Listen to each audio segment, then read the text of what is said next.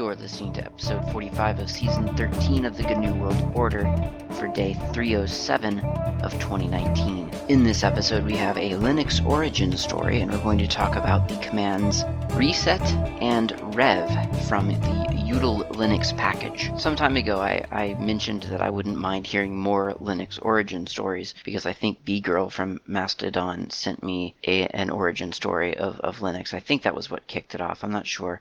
Maybe that was in response to the request. I don't remember. Either way, I mentioned that I love hearing these sorts of things, and Grant from Mastodon sent me his Linux origin story.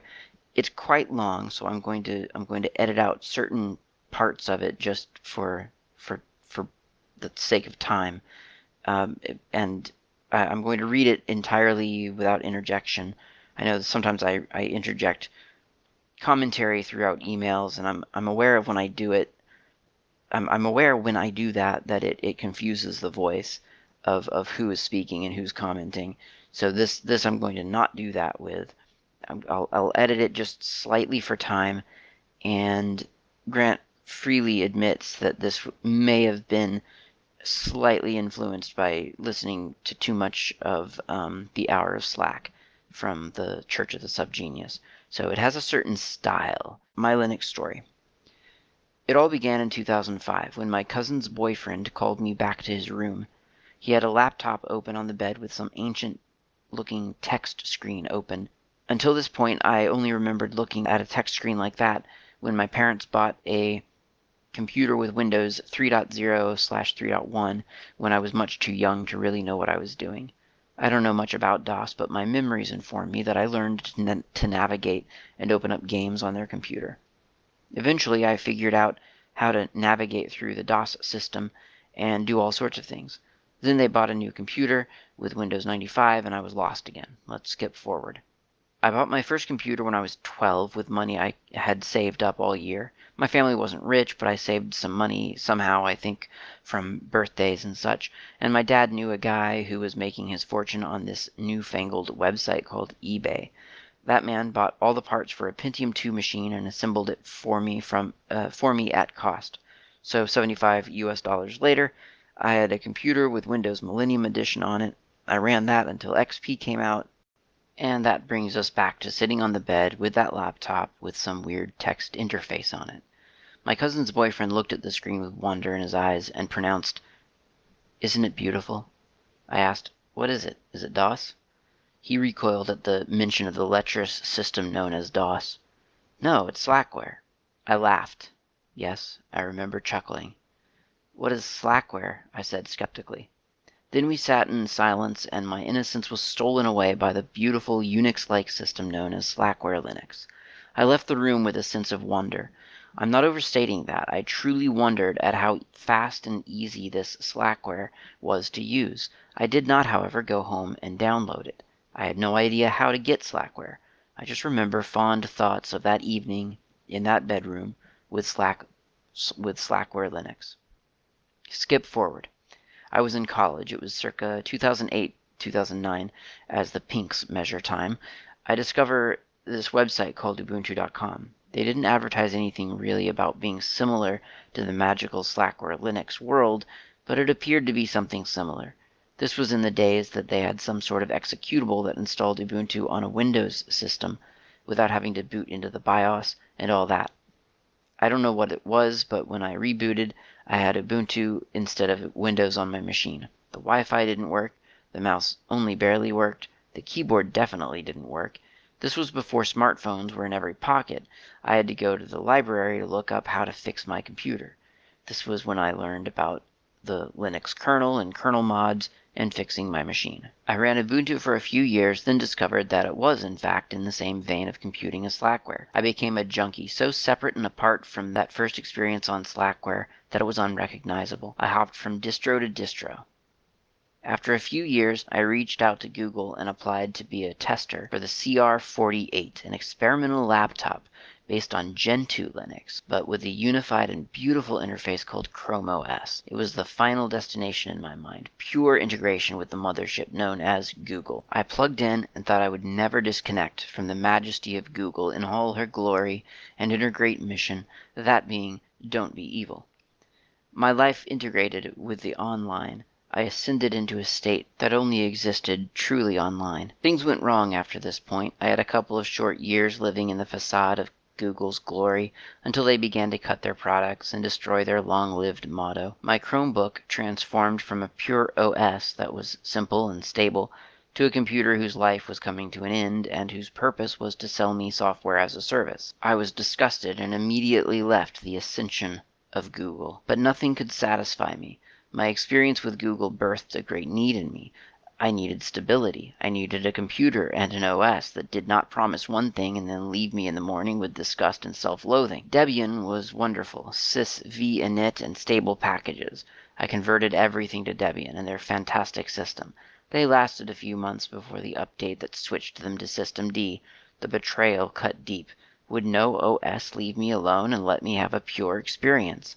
I switched to Elementary OS. I loved Elementary. It was simple. I ran beautifully it ran beautifully, but lurking in the background was the memory of Debian's betrayal, System D.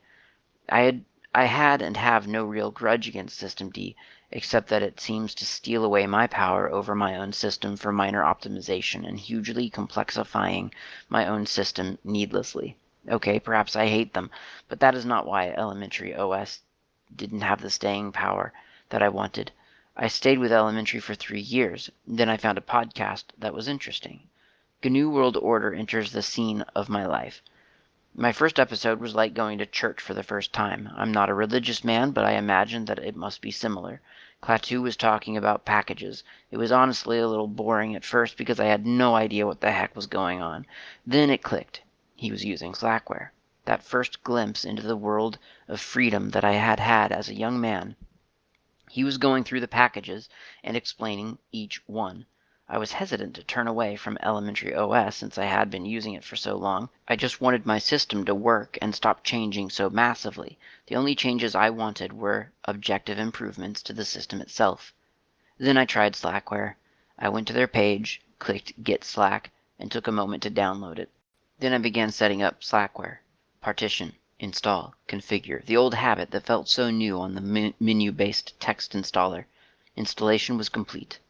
Thus began my journey into stability and the enlightenment, enlightenment of slacking. Praise J.R. Bob Dobbs. I now use DWM as my window manager, ST as my terminal emulator, Surf as my web browser, Joe is my text editor, Mutt is my email client. Slacking has become a relaxing art form to me. I have found the peace that I glimpsed when I was young. I have embraced that peace, and here I sit, typing this out in my car before work on my Triple E PC. And again, that was Grant from Mastodon who wrote in. If you want to share your Linux origin story, by all means, send it to me. I will read it on air. Um, you can also record it yourself, and I will play your recording of it on air. Um, and again, I reserve the right, as I've done here, to edit it for time. So I'm afraid that through editing it, uh, it loses some of its color. There, there's a there's a tone in it that doesn't come through in, in my reading, and it, it's quite a clever. It, it's a clever little piece that he wrote. So if you want the full the full story, uh, then you can ask him for that on Mastodon. I'm sure he would probably provide it to you. I don't know. I didn't ask him, but that's my guess. What I really want to concentrate on here is is that last sentence. That last sentence in in the I've lost it now. Well, bother. It was something like here I sit typing this um, before work in my triple uh, in my car before work on my triple EPC. That's the kind of thing that I feel really well. And there was another sentence in there actually. Um, that that using Slackware was uh, yeah yeah uh, using I think it was even just using Ubuntu was so unlike his early experience with Slackware.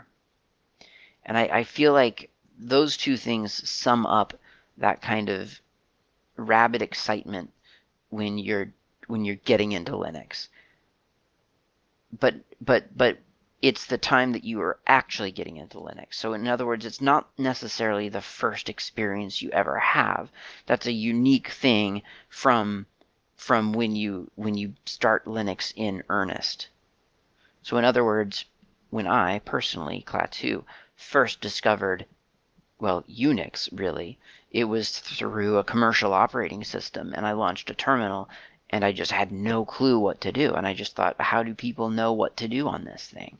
Like I don't understand what you what do you do in this window? Like it looks like a text editor to me. How do you know what to do? And then I I remember seeing someone doing something in a terminal and and really being like he was excited that, that this commercial OS had provided him a terminal and he, he seemed very very intrigued by it and, and fascinated that the commands that he was typing in were working.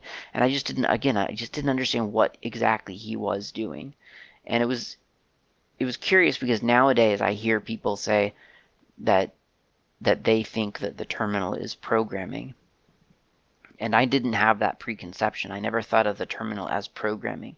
I just thought it was a I thought it was an application and I didn't know how to use the application and I wanted to know how to use the application. So eh, that was the first experience and that was quite unlike the experience that came later, not much later, but a little bit later after I started reading books on the subject and sort of really kind of investigating, okay, well, what do I need to know to get up and running here? And that was the time where I would do things like, you know, sit in the car and and furiously try to finish compiling something on this rescued laptop that was running some crazy you know uh, cobbled together operating environment um, trying to get that done before hurrying in to work for the next shift that sort of thing. And that's that's such a beautiful beautiful experience. It's one of those those just the the you you can't be torn away from this thing time. And and that's a, that's a little bit unique, you know. You you only even for an obsessive personality, you only really obsess like that to to that to that fullness once in a while. And I think for obsessive personalities, that's um, that's a special time when when that obsession sort of coalesces into something that barely works for your real life. It just barely works. You're just barely making it into work on time. Sometimes you're not, but maybe it's not an important job anyway, so who cares? Um, yeah, it's it's it's a really unique uh, sort of flavor to it, and and his his original text, Grant's original text, definitely definitely conveys that quite well. I don't know if my edit conveys it quite as well as he did, but there's um, there's something about that that that the the big sort of the um, the sprint method of learning of learning a new system. And I don't know that everyone does it that way. Well, I know, in fact, that everyone not that not everyone does it that way because I've met people who are using Ubuntu and barely understand that they're using Ubuntu. Like, you know, it's just, yeah, yeah, I'm using Ubuntu. And that's it. They're just casually using it. And they're not, they didn't, they're, they're, they're, they don't have a sprint of, I'm going to uncover everything about this, this thing. They don't do that. That's not how they work. They, they discover it over long stretches of time. And that's cool too, you know. I, mean, I, I don't know how that feels so much. I, am sure I kind of do, but not really. Um, I, I, tend towards the, the the the sort of obsessing and and getting to know everything about something, like turning an object over and looking at, at it from every angle, all within that first couple of weeks, and then con- continuing from there so that's what I identified with from his Linux origin story, and I'm sure you have bits and pieces in there that you are that you that sound familiar to you as well. Um, it is interesting too that he did mention, even though he didn't remember the name of it, uh, that Wubi thing, uh, which I I think I talked about in the previous episode because someone else had talked about Wubi. That's two people I think from my listenership that have mentioned sort of an actual like real life use case of of Wubi or Wubi or? Wo- no, Wubi. It's that Ubuntu Windows installer thing that they used to ship on on the disk. I know that about 30 people listen to GNU World Order, maybe more. I know of probably 30 that I could probably list off the top of my head. And two of those using Wubi means that there would be uh, at least, what, what's that, like a 6% success rate for Wubi? It's not great, I guess, but I mean, it's not bad either. Uh, and this is a very limited sample set. If you've ever used, if you if you found Linux through Ubuntu, um, or, or I should say, if you started because you know you started sort of your your proper Linux journey with Ubuntu through Wubi specifically, Wubi.exe, let me know. I'd like to get some new numbers for a, a made up statistic.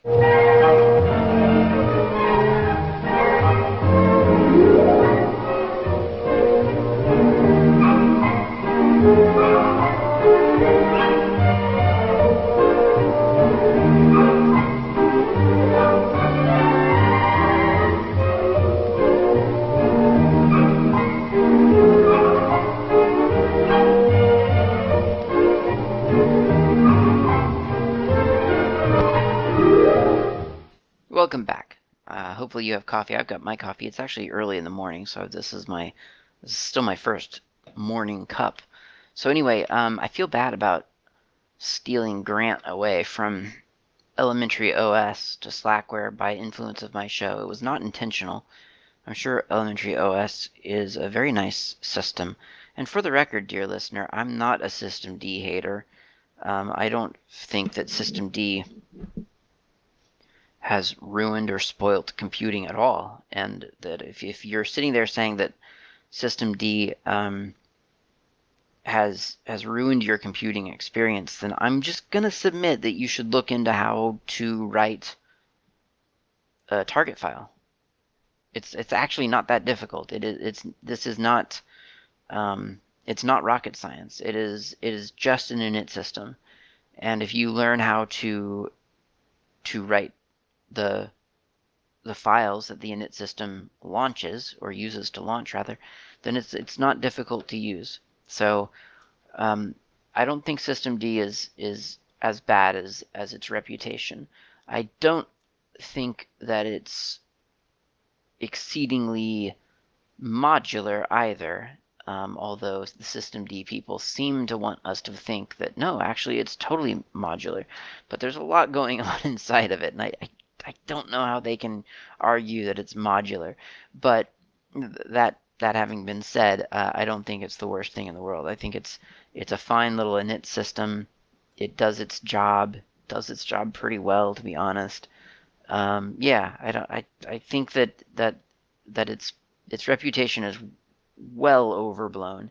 So that's just kind of for the record, uh, based on on the, uh, the, the thing that I read. I, I don't want that that you you hearing that in Klaatu's literal voice. I, I don't want you to think that that, was Klaatu's th- thoughts. Those were Grant's thoughts read in Klaatu's literal voice. So that's that.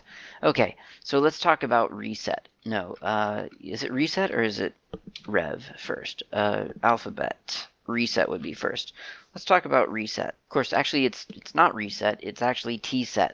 So if you do a man reset, you'll get the man page for tset. tset being, as far as I know, terminal set, maybe terminal setup even. But reset, at least on, on a Slackware system, is a symlink to the tset executable. Here's what the man page for tset or reset has to say for itself. tset, reset, terminal initialization. tset initializes terminals.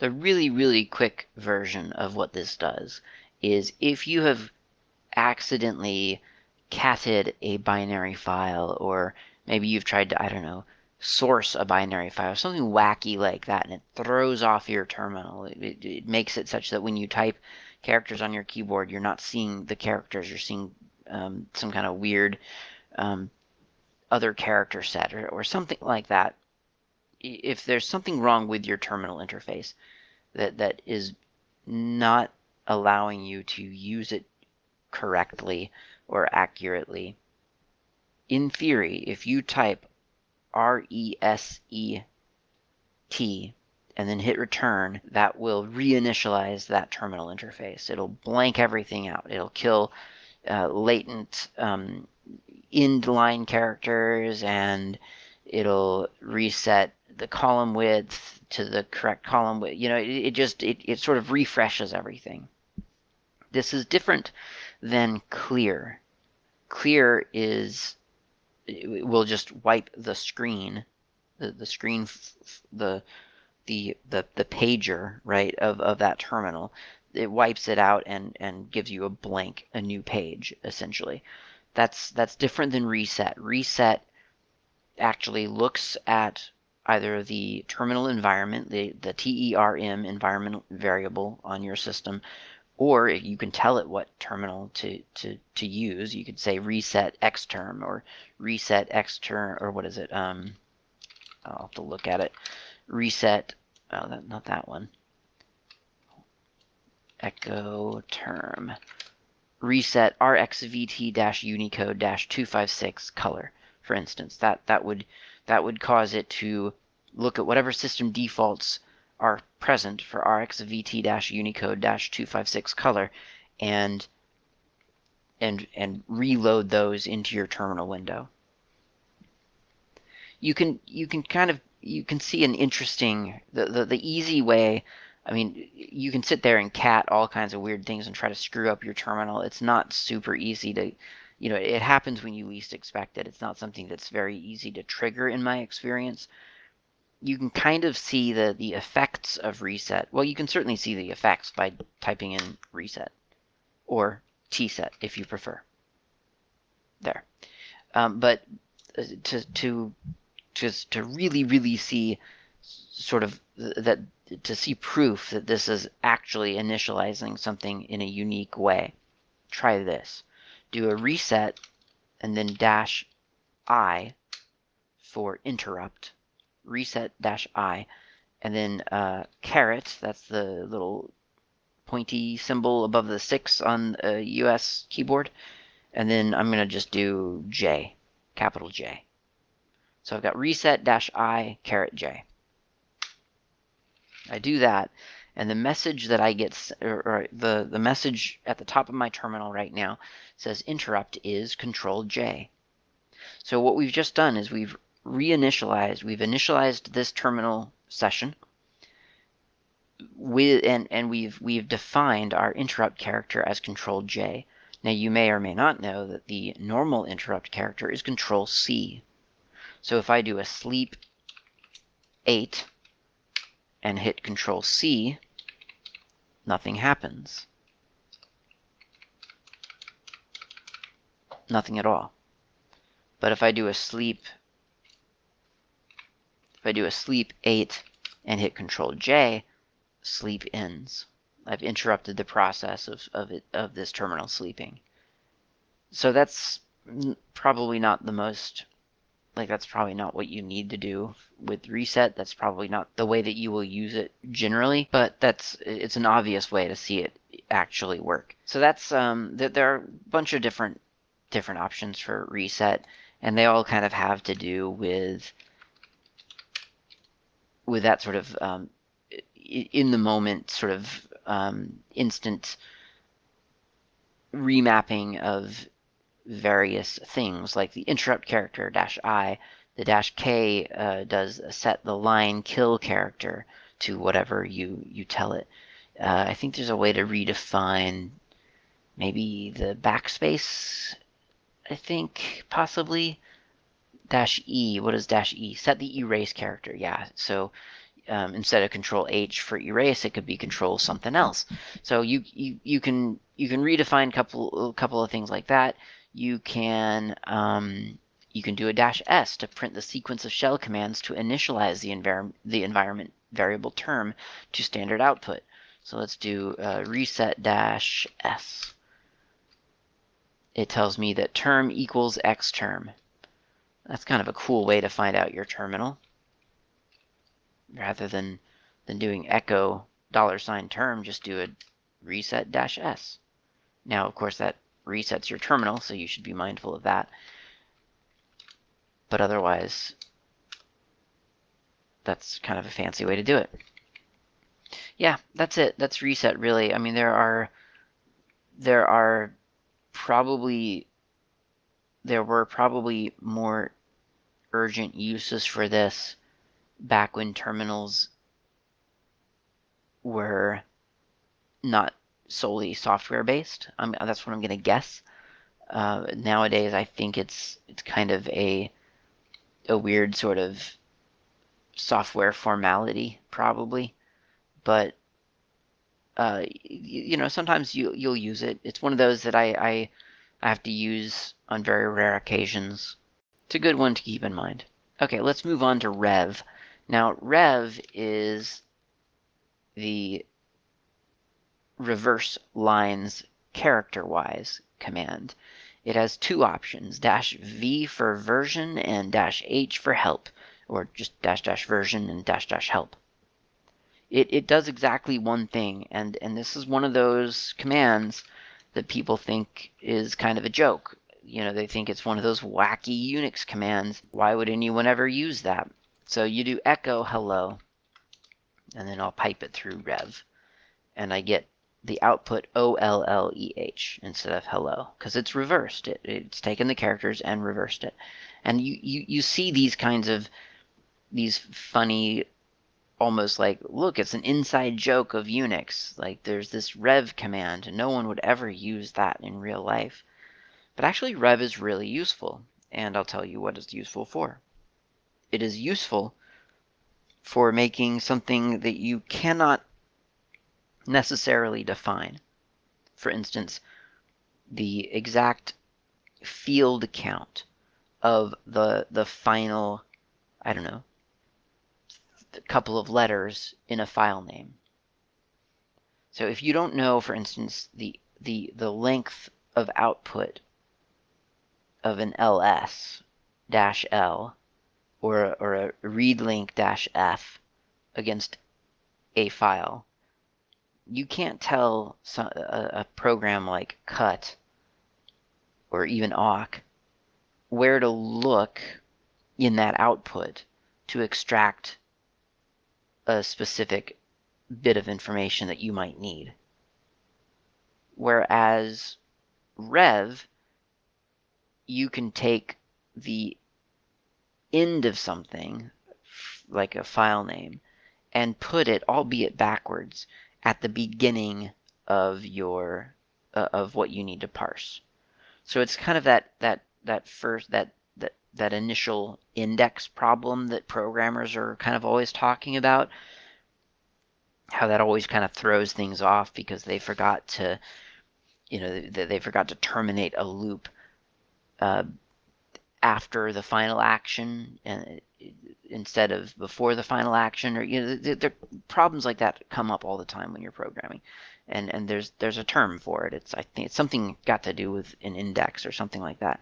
Because it's it's one of those things that happens a lot is that people forget you know they'll they'll they'll start some process and instead of starting at 0 they'll start at 1 or instead of starting at 1 they'll they'll try to start at 0 or whatever so in other words, in, in this case, it's it's a problem of not knowing where the end is. You can't you can't say, okay, look at the eighth field, because you don't know how many fields came before the eight that you know about. But Rev helps you isolate that in a weird, like I say, backwards way. So for instance, let's do an ls, um, here's a jack underscore capture underscore 01 dot wave. So if I do an ls on that, I have jack capture 01 wave. Now if I wanted to get the the extension, or maybe I want to get the, I don't know, the number, because I, I do happen to have a jack capture 02 dot wave. So there's an 01 and an 02 dot wave. And maybe I want to get the number of of which which jack capture this is. Well, you and I know from this isolated case that we could do that with, for instance, an ls jack underscore capture o1 wave, and then I could pipe that through. Let's do a cut, and we could say the delimiter dash d quote underscore. So that that's telling me the delimiting item is an underscore, and then I know that the field is going to be one, two, three, I think. That works, sort of. It gives me um, it gives me O1 and then dot wave. So in order to get rid of that that dot wave, we could we could pipe it through, or actually we could just do base name jack capture O1 dot wave and then space dot wave and then pipe cut dash D underscore dash F3 and that gives me the O1. So that's, that's a lot of slicing and dicing to get the number of of this that, that's contained within this string. But when you're doing bash scripts, that's kind of the thing that you do, uh, probably all too often. Now there are better ways to do it than what, than what I just did. We could use awk to extract that. We could use grep to extract just the digit. do all kinds of things for that. But we're not going to. Uh, the, my point is that we were able to extract that information because we have this specific example with a standardized naming scheme and so on. If you don't have that though, but you do know that the number always precedes the file extension, whatever the file extension may be, then we could use rev to narrow to, to, to get in closer to that number. So for instance, if we do rev jack capture o1 dot wave, oh, we can't do that. Um, do an ls jack capture o1 dot wave and then pipe through rev. Now we have vaw dot 10 underscore erupt pack underscore kaj. So the name in back is, is backwards. Now if we do that rev the output of rev, the backwards output, and we know right off the top, before thinking about anything, we know that we can drop everything in front of that first dot. So we could say cut dash D and then give it a dot for our delimiter. And we could say, well, the field that we that we want is always going to be 2. We know that because it's not the first field, in front of the, the dot, it's always the second field. Then reverse that again, and you get the jack capture 01. And we could cut off the jack and the capture and so on, because again, we, we know, for instance, we could do a cut dash delimiter underscore, and we only want field 1, and pipe that through rev, rev and we get the 01. So um, Rev, in other words, provides some amount of predictability. Now, predictability is a funny, a funny concept, and in reality, you, can't predict anything, right? Because if if all of this changes, I'm to do a quick, I'm to do a touch here and do a jack underscore capture underscore o1 dot tar dot gz.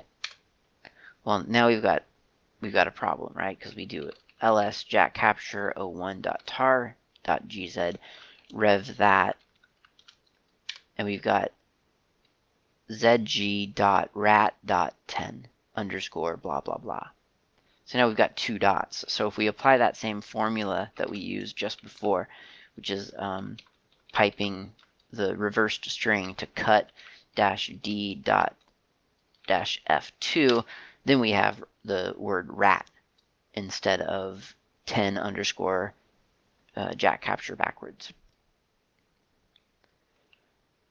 So that's that's a problem. But it depends on what you're looking for, right? Whether rev is going to work for you.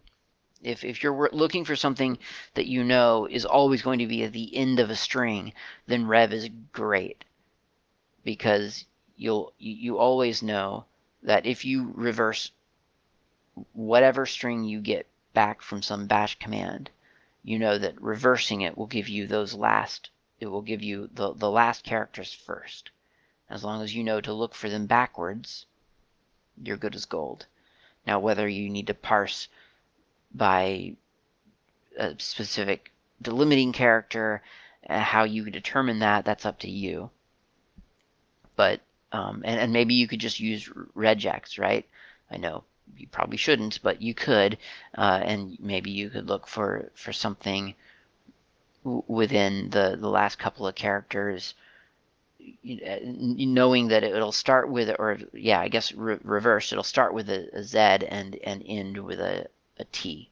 So it might be a tar bzip2. Oh, that doesn't end with a Z.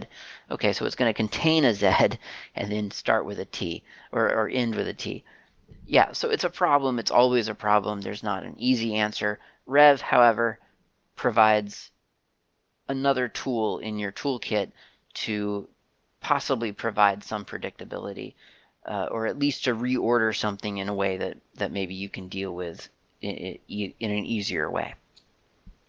So that's that's Rev, and it is surprising how useful it is. Uh, another time I've I've used it is trying to determine whether a file name as given or a path name as given terminates in a slash. I mean, a lot of times the, the slash is insignificant. Like if you double up on slashes, bash just eats the empty, the empty space between double slashes.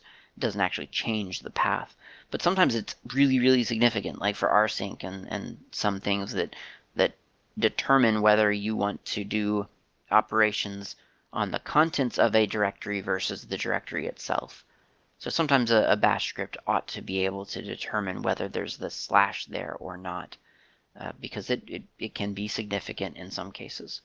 So I've used rev for that, because again, you can just look at that, that last character by, by knowing that it's the, actually the first character. It's, it's a nice way to just kind of get predictability within your, your scripts. That's rev. And that's pretty much all I have for this episode. So thank you very much for listening, and I will talk to you next time.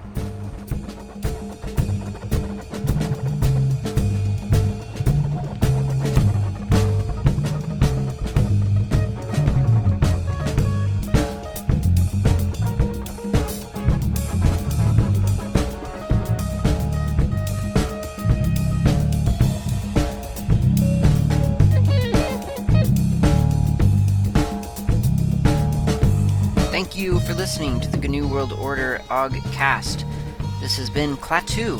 You can reach me on IRC. I'm on the Freenode network usually in channels such as Oggcast Planet, Slacker Media, Slackware, couple of others. My nick on IRC is not Klaatu. You can also reach me lately on Mastodon. My username there is at Klaatu at mastodon.xyz. Of course, you can email me at klaatu at member.fsf.org. That's klaatu at member.fsf, as in freesoftwarefoundation.org. And of course, you can visit my various websites, gnuworldorder.info and slackermedia.info. I will see you next time.